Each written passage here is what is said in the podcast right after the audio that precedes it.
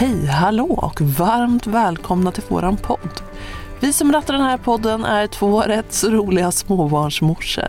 Sara heter jag och när jag inte poddar så är jag ju också barnmorska.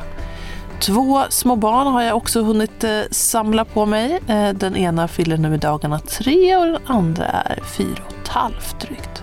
Tillsammans med mig i det här poddduon så har jag ju min fenomenalt frågvisa Johanna. Och eh, det är lite spännande för oss idag för att eh, vi har ju kommit fram till månad nio som vi snabbspolat här lite igenom tillsammans med er och det känns så, så stort.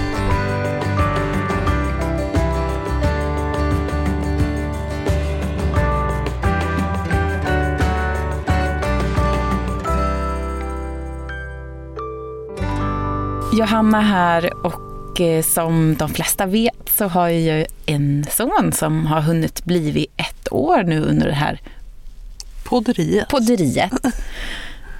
Och eh, Sara, det är en spännande tid just nu. Vi är i månad nio. Ja, det känns nästan lite som att eh, vår poddbebis ska födas här nu. Ja. Kanske inte riktigt lika, men ändå några fjärilar i magen har vi ändå inför det här avsnittet. Mm. Så att vi säger varmt välkomna. Vi kan ju avslöja idag, Johanna, att vi faktiskt sitter och eh, har kurat ihop oss i din lilla bil. Mm. För vi hade en eh, jättebra plan här för poddinspelningen och det är ju min nya lya. Mm, jag tycker att det var briljant. Ja, jag hade myst upp med madrass och kuddar och filtar och ljus. Mm. Men så visade det sig att eh, hantverkarna tydligen jobbar på, på lördagar också. Mm. Mm. Eh, och det blev inte riktigt så bra med allt dunk och bank i, i bakgrunden. Nej. Så vi flydde helt enkelt ut ur bilen och Mm. det ser nog väldigt lustigt ut. För de som går förbi. Ja. Ja. och då undrar jag Johanna, vad är det för frågor som du har på lager den här gången? I det här avsnittet Sara så ska vi prata om hur man tar sig till förlossningen. Mm. Och jag tänker, när, när ska man lägga in numret? Och eh, vi ska också prata om hur man ska förbereda sig inför förlossningen. Ja, och vi tänkte också prata lite om det här med eh, smärtlindring, lite kort, övergripande, eh, hur man kan tänka och vilka alternativ som kan tänkas finnas helt enkelt.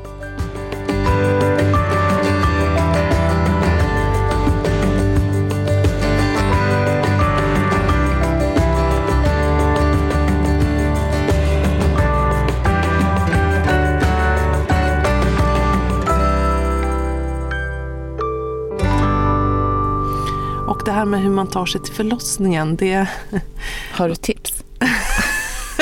jag kanske inte skulle ta sparken i alla fall. Men jag tycker sparken är en jättebra idé. Speciellt nu. Det är ju snö. Jag tror det skulle gå fort. Ja, ja, vi har tagit bilen själva. Här får man ju Mm. göra som man vill. Kanske inte skulle rekommendera någon lokaltrafik. Men jag skulle säga att de allra flesta tar väl bilen in själva om man nu har en bil. Eller så tar man en taxi. Mm. Och i och för sig, är det så att man har en igångsättning, jag menar, då kan Mm. man ju åka hur man vill dit om man Mm. är helt smärt eh, opåverkad. Sant, sant. Hugg Johanna! Bara, Ja, bara hugg! bara hugg. Bara hugg. Alltså Sara, jag har ju flera saker. Men en sak så här. Alltså jag tror så här, egentligen veckorna innan. Kan det vara veckorna innan man blandar ihop väldigt mycket? Så man är väldigt desperat. Så man är väldigt desperat. Ja. Så, så gjorde min barnmorska fyra hinsvepningar. ja. Fyra. Nothing. Ingenting hände. det, det var liksom... Nej men alltså jag, vi har ju pratat om tidigare att jag besteg. Mount Everest typ. Ja. Ja. Hände ingenting. Ja, jag fick lite svårigheten. Ja. Men det är väl det här att man vill försöka att göra någonting, även om det kanske inte går att göra någonting. Eh, utan jag tänker att hade man hittat ett bra naturligt sätt att sätta igång en förlossning på, då hade man kört på det. Mm. Ja, för jag tänker så här. Kan, nu gick jag till barnmorskan, men kan man göra det själv? Hinsvepning tänker du? ja. Nej, det ska man inte syssla med, utan det är ju en barnmorska eller en förlossningsläkare som hinsveper. Och evidensen för hinsvepning är väl lite sisådär. Eh, det varierar i studier och där har man då gjort en så kallad Cochrane-studie. Det är en studie där man har sammanslagit massor av artiklar till ett gemensamt resultat som man har räknat på. och där har man sett att hinsvepning kan förebygga eller förhindra då eh, en eh, överburenhet på, alltså när man går till 42 plus 0 i omkring 15 procent. Det varierar lite från studie till studie. Men så, så någon, någon liksom supereffekt gör det ju inte och framförallt går det ju inte att hinsvepa om det är så att livmoderhalsen är helt omogen. Man måste ju kunna komma in med ett finger. Och om man ska gå på vad jag har erfarat i, i mitt jobb så behövs det liksom att man är lite mogen där i livmoderhalstappen för att det ska ge bästa effekt. Jag tycker inte att jag har sett så mycket effekt på, även om man kommer in med ett finger, att det är en hård eh, och styv och inte så eftergivlig livmoderhals. Då tycker jag inte att det har hänt så mycket eh, efter det. Utan jag tror att de flesta håller med mig eh, när jag säger att det krävs ändå en viss mognadsgrad för att optimera effekten av en hinsvepning. Och allra bäst effekt har man ju ändå om hinsvepningen eh, upprepas under flera gånger. Så att eh, Ja, det är väl kanske skönare att kunna göra någonting, att kunna erbjuda någonting mm. som ändå ger en liten men viss effekt för eh, en del. Mm. Jag, jag tänker så här, du har sett Vänner va? Nu, kom, nu kommer nog halva Sveriges befolkning sucka djupt åt mig där hemma i sofforna. Har du inte sett det? är väl klart att jag har sett det, men jag tror aldrig jag sett ett helt avsnitt. Jag är inte, What? så mycket, jag är inte så mycket för den här amerikanska skratthumorn. Jag är ledsen. Mm, om ni. Okej, men ni andra, ni andra vet vad jag pratar om nu när ni, när, när ja, jag Du kommer nämna. säga någonting om någon som är gravid. Ja, men Rachel är ju gravid och eh, går ju över tiden och är ju rätt less på att vara gravid. Ja. Och det är ungefär det man känner sig den här sista jo, månaden. Mm. Speciellt sista typ, veckorna. Då känner man bara, nu räcker det. Jag förstår ju varför det är nio månader. Man ska mm. tröttna typ. Mm. Ja. Men hur som helst. Hon då testar ju typ allt. Hon äter typ så stark mat, chili mat. Mm. Hon är ute och går. Och det sista är att hon erbjuder då Ross sex eller erbjuder, hon mer eller mindre tvingar sig på eh, att, att ha sex med honom. Och han, eh, han blir ju som alltid, som Ross är, ganska förnärmad och bara nej det blir inget. Till slut hon bara, ha sex med mig! Och eh, han bara, oh yes! Och så, så, och så, så börjar de liksom skaffa av sig kläderna. Det är ja, ganska, man är ja. ganska otymplig. Till att det slutar med att vattnet går. De hinner inte ens ha sex. Nej. Han bara, damn I'm good. eh, och eh, då kommer vi till den här frågan så här, hjälper något? Alltså jag då som, som jag sa besteg Mount Everest, mm. Hammarbybacken, hände ingenting. Eh, stark mat äter jag ju typ alltid. Ja. Sex, jag testade sex, ingenting. Va, liksom, finns det några sådana tips som Nej. vi kan sprida till, till folket här? Nej, men jag tror eh, att, som jag sa tidigare, att hade man kommit fram till att något mer naturligt hjälper mm. att starta en förlossning, då hade vi dragit nytta av det. Mm. Sen eh, finns det ju i sperman finns ju lite prostaglandiner som är den typen av läkemedel som vi sätter igång en förlossning med. Så det kan hjälpa. Men om det skulle liksom vara så mycket att det skulle ge någon effekt, det vågar jag inte mm. säga. Eh, verkligen sannolikt inte. Eh, men om det är någonting jag skulle göra själv av de här grejerna mm. så är det väl att ha sex. Jag menar åtminstone så njuter man väl kanske ja. pyttelite i den här storleken. Um, men det är i alla fall någonting som förhoppningsvis får en att slappna av lite. Mm. Och det här äh, hormonet som drar ihop livmodern, oxytocin, vårat egentligen också lugn och bra, må bra-hormon helt mm. enkelt. Eh, det kräver ju att man slappnar av. Så ur mm. den aspekten så är nog inte sex så dumt. Jag, jag tänker så här Sara. Du som sitter bakom kulissen och, och, väntar på att vi ska komma in. Ja. Mm. Vad har vi att förvänta oss när man kommer in? Jag tänker när man checkar in. checkar in. Checkar in gör ju folk i otroligt olika skeden. Mm. Vissa kan ju knappt gå in på förlossningen och mm. vara öppen knappt för ett finger. Mm. Det vill säga typ två centimeter knappt. Mm. Eh, Medan andra skuttar in där och eh, är tämligen opåverkade. Och det är ju väldigt intressant. Mm. Men när man kommer in till förlossningen så brukar man ju oftast då få komma in till ett sånt här mottagningsrum eller vissa förlossningar kanske har ett och samma i, i varje rum. Men där blir man uppkopplad på ett CTG och så vidare. Och sen så är det ju en individuell bedömning där. Mm. Det är inte alltid som... Men märker man att man inte har någon verkar kanske inte finns en sån anledning att känna efter hur långt gången man är. Mm.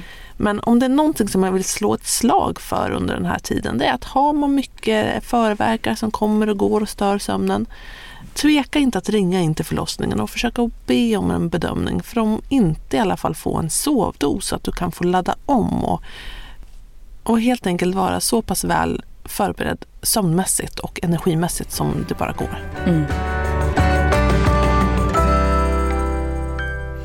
Jag tänker så här Sara, provkörde du till förlossningen? Nej, det gjorde jag inte. Jag tänker, jag tänkte att det får, det får bli som det blir helt enkelt. Mm. Och så himla långt har inte jag heller. Nej. Men känner man att det är någonting man behöver för att stilla sitt sinne så är det Mm. ingenting som skadar. Mm.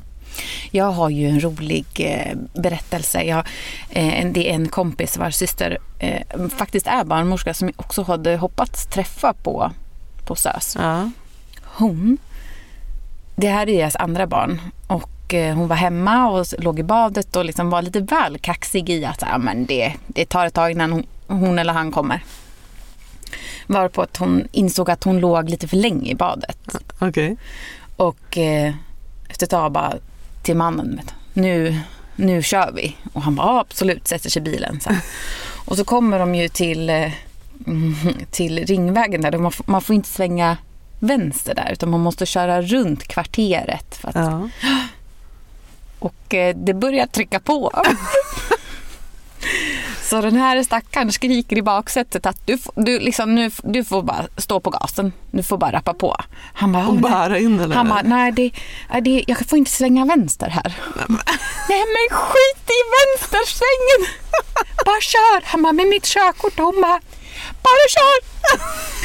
Ehm, det gick, det gick jätte, jättebra. Och, eh, bebis- Kom ungen i tamburen eller? Nej, nej, nej. nej. det var inte så. Nej, det var Nej. inte så. Men, men just att här, jag tror att det kan vara en idé att provköra om man har, känner att man har en trixig väg, det är mycket stopp Men hur vet man? Tänker jag. Det är, här i Stockholm kan det ju vara så att jag menar, en kilometer kan ta en minut att köra. Jo. Eh, eller Men en då kan, man i alla fall, då kan man i alla fall kolla så här, typ, okej, hur, vad finns det för omvägar jag kan Ja, köra? mm. Och så snabbt går det ju inte. Det är det här jag, jag är lite inne på den här eh, vänner, kan. film, du vet att man, att man, att det är så här, åh, när vattnet går då måste man köra i 190 till BB Ja, eller till förlossningen. Ja, så är det ju inte riktigt. Så är det ju inte riktigt. Nej. För så kan det ju vara Johanna, att man kommer in till förlossningen och i princip eh, bara krystar ut sitt barn. Mm. Det kan ju också vara så att man kommer in och har jätteont och eh, blir hemskickad. Och Mm. det låter ju eh, på många som jordens undergång. Ja, jag hade nog grinat sönder. Ja, men det har ju att göra med att helt enkelt att du inte är i den aktiva fasen än och att vi vet att så länge man känner sig trygg hemma så mår de allra fl- flesta bäst i hemmet. Mm. Och förlossningen är ju det stället som man ska spendera sin aktiva fas på. Mm. Det glömmer man lite. Ja, och ibland kan det vara svårt att bedöma det. Då kan det hända att man kanske får ta en liten runda runt på sjukhuset och komma tillbaka två timmar senare för en ny bedömning. Och det här gör vi ju i de allra flesta fall inte på grund av någon platsbrist utan för att upplevelsen ska bli så pass bra som den bara går. För latensfasen är ju trixig. Ibland kan den ju pågå i flera dygn. Och i flera dygn kan man inte spendera på förlossningen. Det skulle bli tråkigt.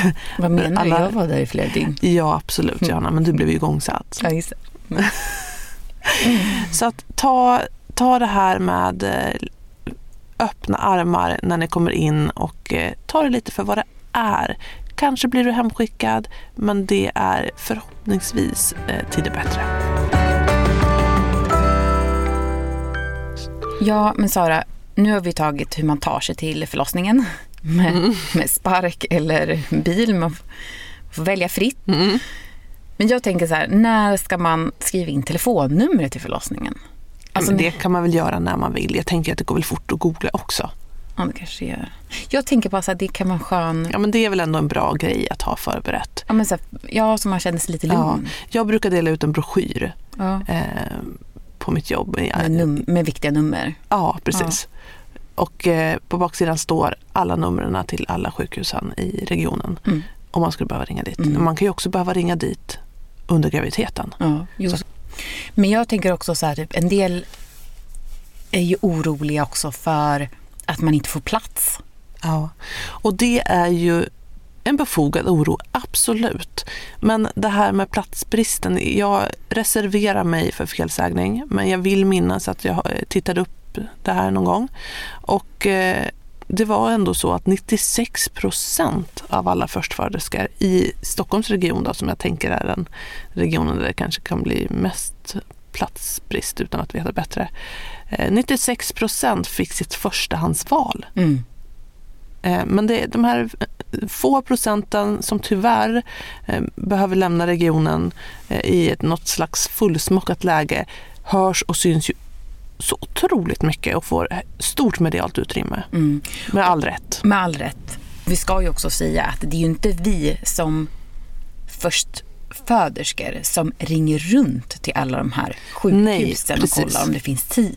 Nej, utan det är ju den kliniken som du har valt som din förlossningsklinik Mm. som ansvarar för att eh, hitta en plats åt dig någon annanstans. Mm. Och där kan du ju självklart säga att nej, men, kan du testa att ringa till det här sjukhuset först? Mm. Så gör ju de det. Under eh, mina sista veckor, jag skulle vilja säga de tre sista veckorna, så sköt mitt blodtryck i höjden. Mm. Och eh, jag fick besöka min barnmorska kanske, jag skulle vilja säga tre, tre gånger i veckan ungefär. Eh, till den grad att också, jag köpte en våg. och, och, och det var inte för att jag liksom var tjock. Nej. Utan det var för att hålla koll på mina Eh, om, så inte min vikt steg åt Ja. fanders. Och nu är inte vikten att här, jag tjockade på mig att jag åt massa bullar. Nej, utan det var att du ju, samlar på dig vätska. det är ju vätska Mm. den sista, de sista veckorna skulle jag säga. Ja.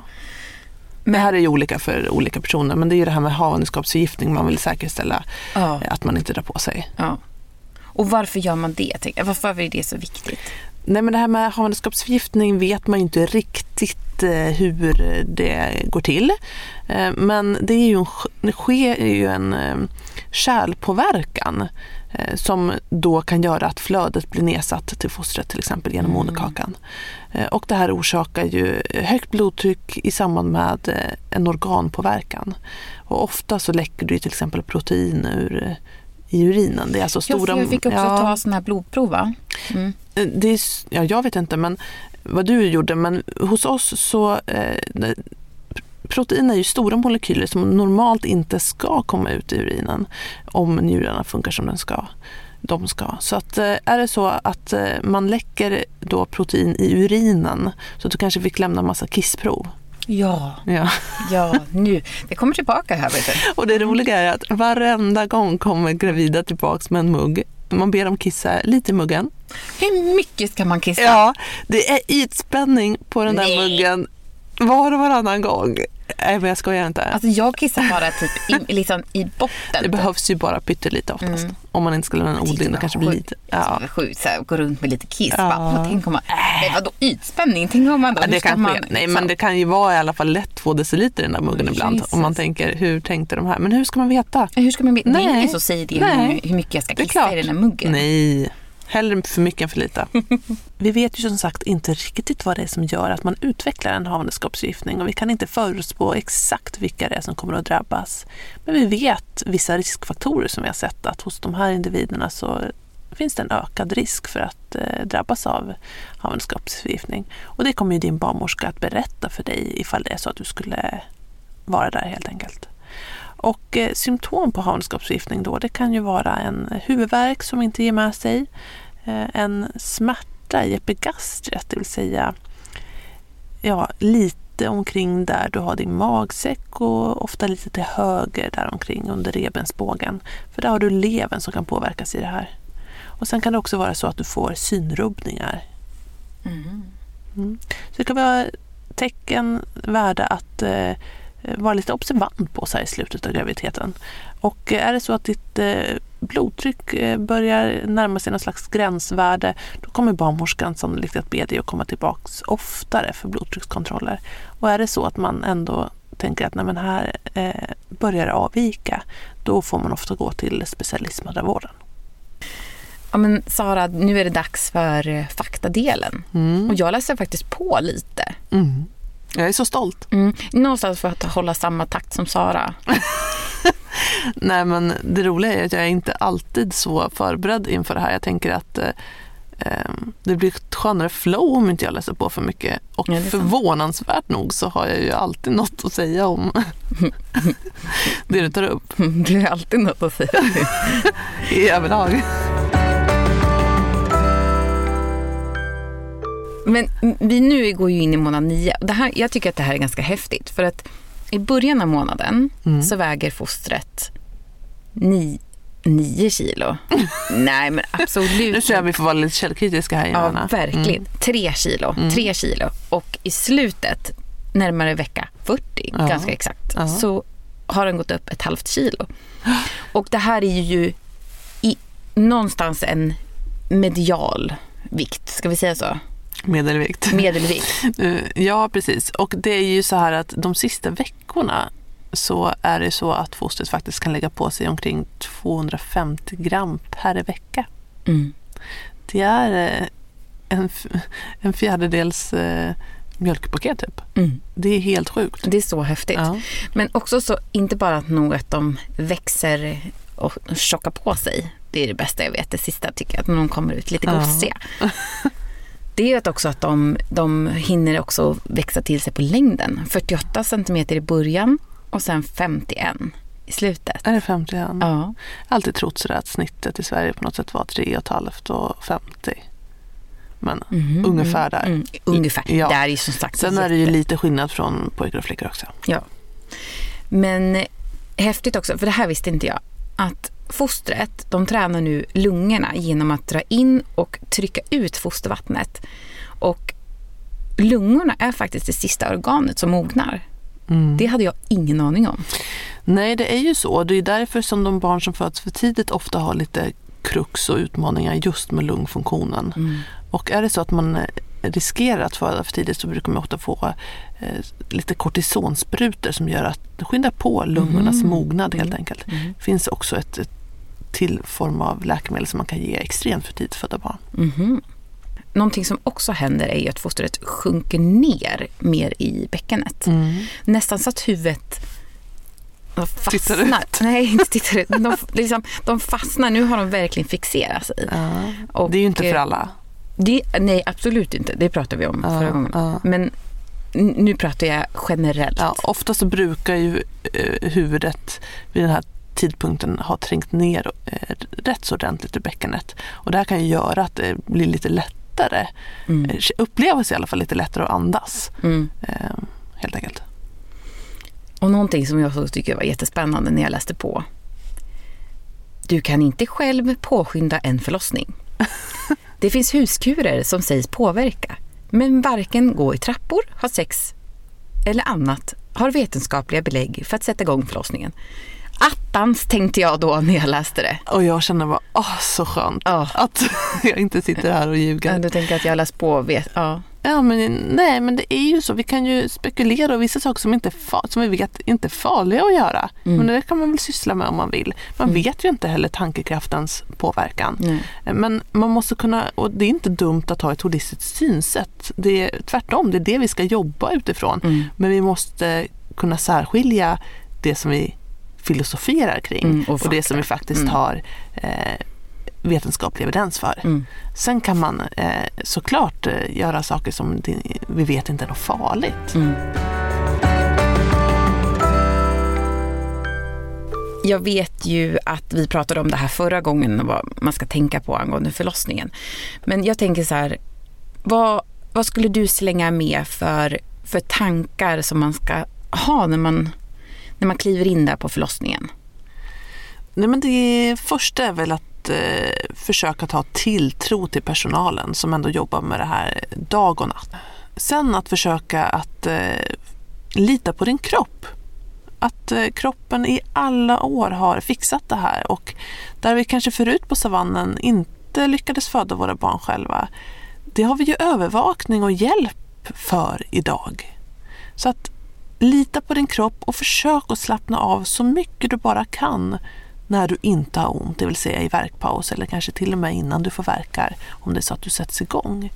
Och är det så att du sätts igång så försök också tänka där att förlossningen börjar inte när ni kliver innanför dörrarna till förlossningen utan den börjar i princip där när du är i aktiv fas. Så att du inte blickar tillbaka och ser på förlossningen som du lite, eh, som Mm. ett evighetsprojekt. Mm. Även om du har väldigt positiva Mm. minnen därifrån. Mm. Och som tredje sak så skulle jag väl vilja återupprepa det här med att försöka vara lagom påläst. Eh, läs gärna på lite för att bilda dig en uppfattning om vad som kommer att ske, om det kanske väcker några tankar eller önskemål kring din egna förlossning. Men försök också att ha utrymme för att eh, låta livet säga sitt. Man kan ju faktiskt också gå in på Baby Journey-appen. Mm. För där har vi... eh, Listor Ja. på vad som kan vara bra att packa ner i BB-väskan Mm. till exempel. Mm. Men då tänker jag också att jag vill fråga dig Johanna, om du får säga en sak då som du önskar hade varit annorlunda. Med min förlossning. Ja, Ja, Jag skulle säga att, den skulle, att det skulle gå lite snabbare. ja. Men, men det är ju för att det tog så lång tid. Och det går ju inte riktigt att påverka. Nej, jag tycker det är svårt. Men jag skulle nog säga att jag skulle vilja att det gått, gick snabbare. Vad känner du? du har ju två. Nej, jag... Eh, En sak på varje. ja, nej, ja, men gemensamt för båda två hade jag önskat att det kunde ha varit mer närvarande. Jag blev rätt blown away av eh, verkarbetet. Av smärtan. Ja, men, ja, jag hade inte så ont i- tills jag skulle krysta eller tills kroppen krystade åt mig. Eh, men jag hade svårt att slappna av där i krystfasen. Mhm. Jag hade velat vara mer medveten liksom, om vad som, vad som hände och mer närvarande. Jag var i någon slags survival mode. Men med det sagt så har mina kryssningar gått på typ fem minuter och det har känts som att det är bara kroppen som har spottat ut sig mina barn. Mhm. Och sen om jag skulle få önska så vore det att jag inte vore så himla sjuk som jag var under min andra förlossning. Då Mm. tänkte jag ju ta lite revansch Mm. eh, i, i form av närvaro på slutet. Mm. Men där gick jag ju, jag var ändå rätt snäll mot mig själv och tänkte att jaha, attans, här har man klarat sig från en endaste förkylning. Och sen. Och sen blir jag febrig och Mhm. jättesjuk precis när jag ska föda barn. Och vad som drog igång vad där, det kan man ju bara spekulera i. Mm. eh, Eller filosofera i som eh, vi sa nyss. Men eh, jag önskar att eh, jag hade kunnat få vara mer närvarande. Och eh, där tror jag nog kanske att yoga eller mindfulnessövningar kan vara till stor hjälp. Mm. Men, och det är inte som att jag inte har testat det innan. Men eh, samtidigt så kan jag inte sitta här i efterhand heller. Utan jag gjorde ju det bästa jag kunde. Mm. Och eh, det är precis tillräckligt bra. Alltså frukterna nu då, Sara. Alltså, hur taggad? Det här är sista gången du behöver höra mig angående de här frukterna. Taggens tagg. Alltså, jag är, jag, är, jag är fortfarande taggad. Jag tycker att det här är roligt. Jag tänker bara på den här, du vet, fina fräcka flickor får rätt musik till frukost. Kommer du ihåg det? Nej. Jag ser bara när du drar igång med det här äh, fruktämnet att det lyser såna här blinkande neonskyltar. Typ Johannas fruktstund.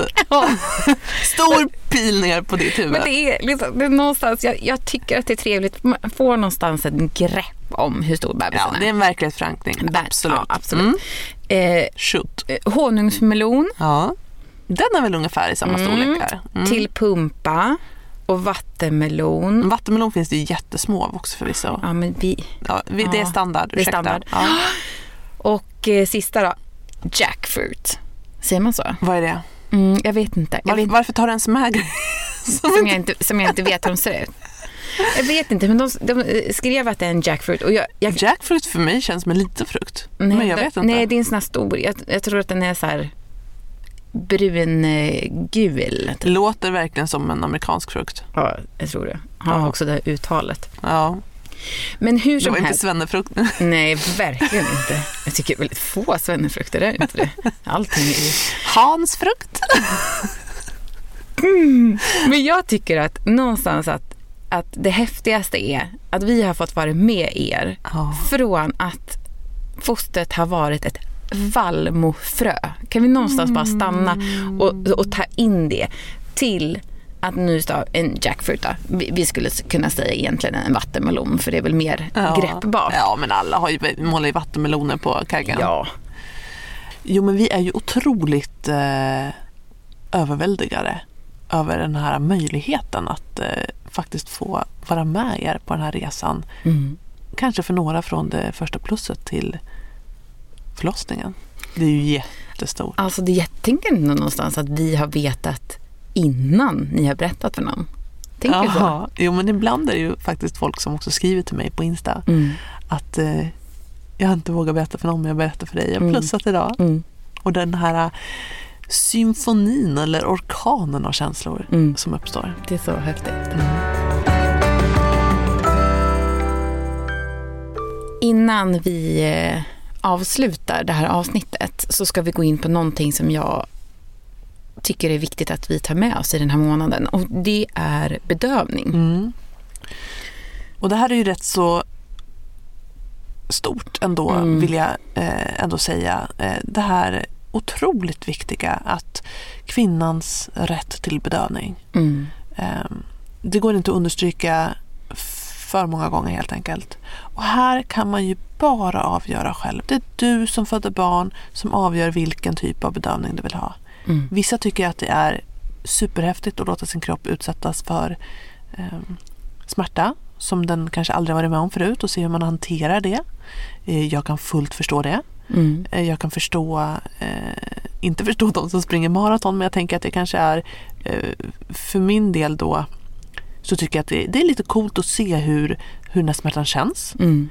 Också kanske finns något naturligt eh, syfte med den. Det kan man ju bara filosofera kring. Mm. Eh, Men jag kan ju inte förstå hur man springer ett maraton Mm. eller väl, väljer att göra det. Mm. Men jag kan ju på det sättet då relatera till de som tycker att det känns onödigt att ha smärta som man inte måste ha. Mm.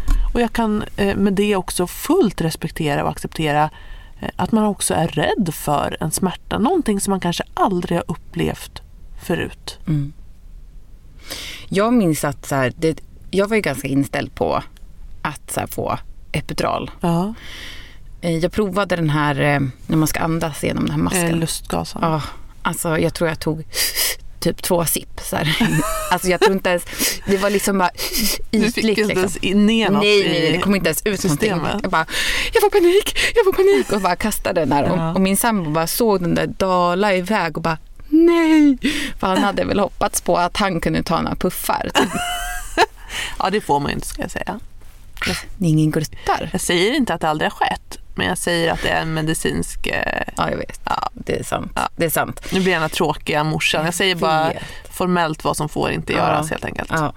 Men bakom kulissen händer allt. Du, kan, du kan få stå för den Ja, ja, ja, kontexten. ja absolut. Sara är tyst nu och, och Nej. skakar på huvudet och bara nej, nej, nej. Men jag tänker så här. Jag, jag som sagt var ganska öppen och var, eh, hade en ganska chill inställning till det här med bedövning. Smärta tänker du eller? Ja. ja. Men jag kan säga så här, det var, det var min barnmorska där, där och då som bara, nu ringer vi till Narkosen. narkosen. Ja. Jag bara, okej, okej.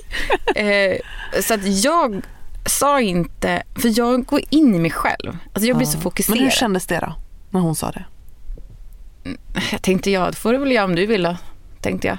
Ja, men vadå, tving, gjorde hon övergrepp på dig? Nej, absolut Nej. inte. Men hon sa, jag var inte, liksom, jag var inte där. Så jag bara så här, okej. Men när hon väl hade sagt det sen, när det hade sjunkit Ja. in, så var jag så här, vart är han? Snälla kom nu. Och sen när han väl kom in, han bara ja, och han har med sig två telefoner. Han bara, bara så du vet, det kan vara så att jag måste gå. Jag bara, alltså ursäkta? Vart Du går ingenstans just Jag bara, nej det, du har kommit hit nu. Ja. Han bara, det kan vara så. Jag bara, det kommer inte hända. det kan man inte bestämma. Sa var- du det, eller? Han, nej, Du var väl inte i Nej. pratmode då? jag var inte pratmod. Jag, kunde, jag, fick ju liksom, jag fick ju avbryta honom ungefär typ tio gånger innan han kunde sätta den. För att jag hade så mycket verkar. Ja. Men sen när den tog då? Hur kändes det då? Nej men alltså den här snubben. Alltså det är många som tror i efterhand så här, när jag förklarar hur bra han satte den. Är att många så här, "Åh, hur gammal var han? Jag bara nej nej nej. Alltså det här var en ung kille. En ung kille. Alltså jag skulle vilja ha direktnumret till han nästa gång. Alltså. Fy satan. Nej men han bedövde ju allt. Allt? Nej men jag, jag kände typ ingenting. Nej. Det var som att komma in i paradis. Jag hann äta. Mm. Och vad känner du för den här barnmorskans nästan överbeslutande? Helt otroligt. Hade hon inte bestämt Nej. åt mig då hade jag... För det kan ju vara så ibland att det behövs en bedövning för Mm. att slappna av Ja. och att eh, det, den här avslappningen ge- ger en skjuts framåt i förlossningsförloppet. Mm. Och eh, det är såklart inte så att man tvingar någon på en smärtlindring. Eh, men de allra flesta, men vissa ser ju det som en prestige idag, Mm. vilket är otroligt synd.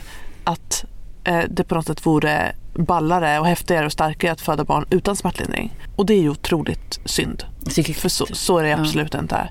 Ehm, men däremot, fantastisk erfarenhet att ha prövat på Mm. och känt Mm. sin egen smärta. Absolut. Och vi vet ju inte, man kanske är helt slut när det väl smäller till. Mm. Och då kanske man inte klarar av den smärta som vi kanske sitter här idag och tänk, föreställer oss att vi skulle klara av och så vidare. Mm. Så att var tillåtande mot er. Mm. Ta smärtlindring om ni känner att nej, men, nu behövs det. Och Mm. kanske flagga lite för det innan det är 100 av 100 i smärta. Mm. Och sitt inte och fundera på det i efterhand. Du fattade precis rätt beslut där och då. Mm. Eh, Okej, så lustgas har vi pratat om. Ja. Vi har pratat om epidural. Mm. Men vad finns det för mer alternativ till smärtlindring, tänker jag? ja, men det finns ju till exempel sterila kvaddlar Ja. där man injicerar lite eh, sterilt vatten Aha. eh, under huden eller i huden. Ja. Och tanken är ju att det ska ta bort den smärta som kommer från omkring livmoderområdet Mm. eh, genom att konkurrera ut smärtsignalerna. Det fins helt enkelt Mm. bara ett visst antal smärtimpulser som kan nå hjärnan. Mhm. Och de här berörelse cellerna, det vill säga när jag tar på dig och Mm. kanske vär, via huden helt enkelt, Mm. de tar sig snabbast upp till hjärnan. Mhm. Så att eh, på det sättet försöker man konkurrera ut smärtan och på samma sätt ungefär fungerar ju också eh, TENS-maskin som man kan köpa eller hyra av eh, någon fysioterapeutklinik eller sådär inför förlossningen. Många förlossningskliniker har ju också sådana här som man kan låna under förlossningen. Mhm. Mm. Vissa har ju också att man kan låna via sin vårdcentral till exempel. Sen är det ju så att eh, smärtlindringen fungerar ju, eller är ju optimal kan man säga, i olika delar eller skeden av förlossningen. Eh, mer mot slutet av förlossningen så är ju en sån här bäckenbottenbedövning eh, någonting som många uppskattar. Det går också att bedöva i livmoderhalsen men det är någonting som läkarna gör. Det är absolut inte så vanligt. Det all, absolut vanligaste är ju lustgas, kanske lite akupunktur i avslappnande syfte. Mm. Ehm, Det är inte alla barnmorskor som kan sätta det men de allra flesta. Eh, Så lustgas, epidural och bäckenbottenbedövning skulle jag säga är det absolut vanligaste. Sen är det så här att du är omföderska och man förväntas eh, föda barn väldigt snabbt. Då kan man ge en sån här spinal, det vill säga man injicerar det här i, eh, i, i, som en injektion istället för att lägga en, en epiduralkateter. Mhm. Så man kan inte fylla på den. Det är det som var så bra. Ja. Alltså jag hade ju en liten knapp. Bara känslan. men man tänker liten- så här, tänk om det inte var något där utan bara känslan av att man kunde trycka.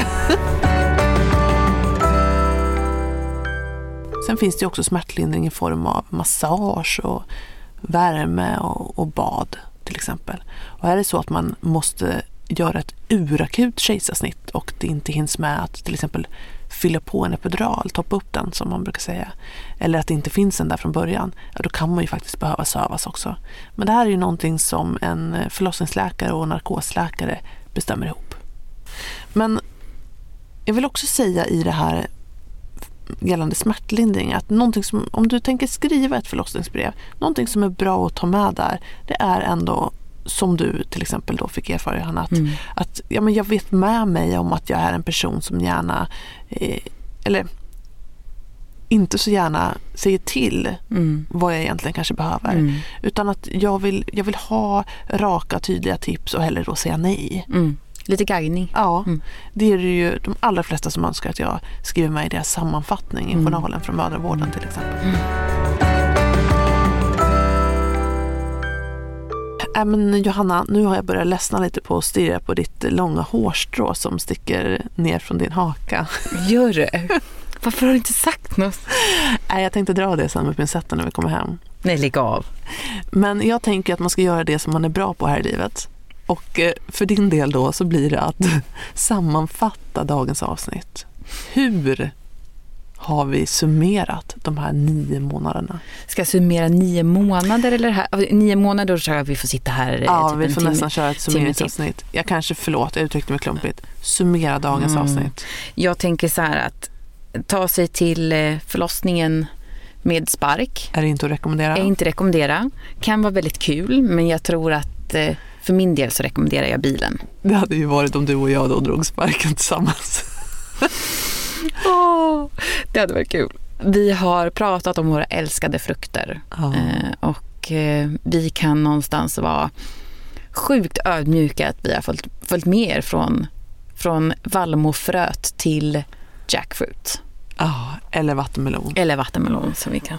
Vi har ju alla klämt ut, alla i den här bilen i alla fall, klämt ut eh, Tillsammans har vi klämt ut tre vattenmeloner och Mm. framförallt Linnea då som var vattenmelonens vattenmelon. Vi har fixat det, ni kommer att fixa det. Mm. Oavsett förlossningssätt så föder ni barn på precis perfekt sätt. Mm. Vi ska också slänga med, vi är så sjukt avundsjuka. Ja. Alltså ni som sitter nu höggravida, lite nervösa, lite oroliga. Hur kommer det vara? Hur kommer det kännas? När kommer det ske? När kommer det ske? Vi önskar att vi vore ni. Ja. Och det gjorde, gör vi ungefär tills den första verken. Då är vi rätt glada att vi sitter kvar här. att vi skippar det. Ja. Nej, jag skulle inte säga det. Jag tycker att det... det Försök att föda barn igen får du se. Man, man känner det här spännande och sen är man lika eh, trött och otålig och eh, eh, osugen eh, på att eh, Mm. vara gravid en enda dag till. Mm. Man kan inte njuta av det här ah, plötsligt händer det känslan. Mm, mm, Och eh, sen så tänker man så ah, det ska bli så häftigt att få göra det här igen. mm. Och så första verken tänker man Varför gjorde jag det här? Så jag återkommer till barn Ja. nummer två. Då får du följa med mig som alltid Sara. Det ska bli otroligt spännande. Vi har ju också pratat om det här med eh, att det kan vara bra att skriva ner numret till förlossningskliniken Mm. som man planerar att föda på. Mm. Försök att inte tänka på vad du inte fick om det är så att du blir hänvisad till en annan klinik. Det kan Mm. ha blivit så mycket bättre utan att du vet om det. Mm. Försök att eh, inte göra det här till att föda barn till någon prestige utan se det som en utmaning. Försök att eh, svetsa dig samman om du har en partner som du kommer dela det här med. Eh, och eh, glöm inte bort att känna glädje Mm. inför det här Mm. och inte bara massa Lycka, prestation och ångest. Mm. Ja. Och sen är det helt okej efteråt att inte känna sig helt lycklig. Ta varje känsla för vad den är. Mm. Var tillåtande mot eh, eh, att låta känslorna komma och ta hjälp om det blir eh, för jobbigt. Hur säger man tack och på återseende för en sån här stor resa? Jag vet inte Sara, jag har funderat på det här länge hur, Ja. vi, hur vi ska säga tack och godnatt. Men eh, Det är nästan så att man börjar vattnas lite i ögonen. mm. Vi skulle egentligen, jag tänkte på det, vi skulle egentligen ha med oss lite bubbel. Ja. Men bubbel är aldrig för sent för. Nej, det är sant. Snart flyttar jag in på riktigt och då ska vi korka Ja, upp gud ja. eh, som aldrig förr. ja. Då får vi ta en extra bubbelflaska för det här avsnittet. Eller för de här avsnitten då. Ja. Jag hade faktiskt, det var ju så att jag eh, var ju inte helt okänd eh, på SÖS förlossning. Jag hade ju många gamla kollegor från Mm. Mm. Huddinge förlossning som jobbade där. Mm. Som jag jobbade på tidigare. Fick du bubbel? De hade sparat så, Mm. ja, när de kom in där med bubbel efteråt. Åh. Och jag var ju helt febrig och out of order. Men det var så fint. Tanken. Mm. Tanken. Livet förtjänar eh, bubbel i alla dess former Mm. oftare än mer sällan. Mm. Stort lycka till vill vi säga i Mm. ert kommande föräldraskap. Var eh, snälla mot varandra, ta hand om varandra och lyssna på varandra. Mm. Och eh, vi är så lyckliga att vi har fått vara med er. Och vi säger också någonting så här, lyssna på kroppen. Ja. Kroppen är ert tempel. Och mer fantastisk än man kan tro. Och eh, Mm. efter att ha burit barn och fött barn så är man ju amazed Mm. över vad kroppen förmår. Mm. Så vi säger då Som inte hej då, Nej. utan vi säger på återseende. Ja. Hoppas att vi hörs snart igen. Men som du och jag säger, Tjing tjing! puss och kram!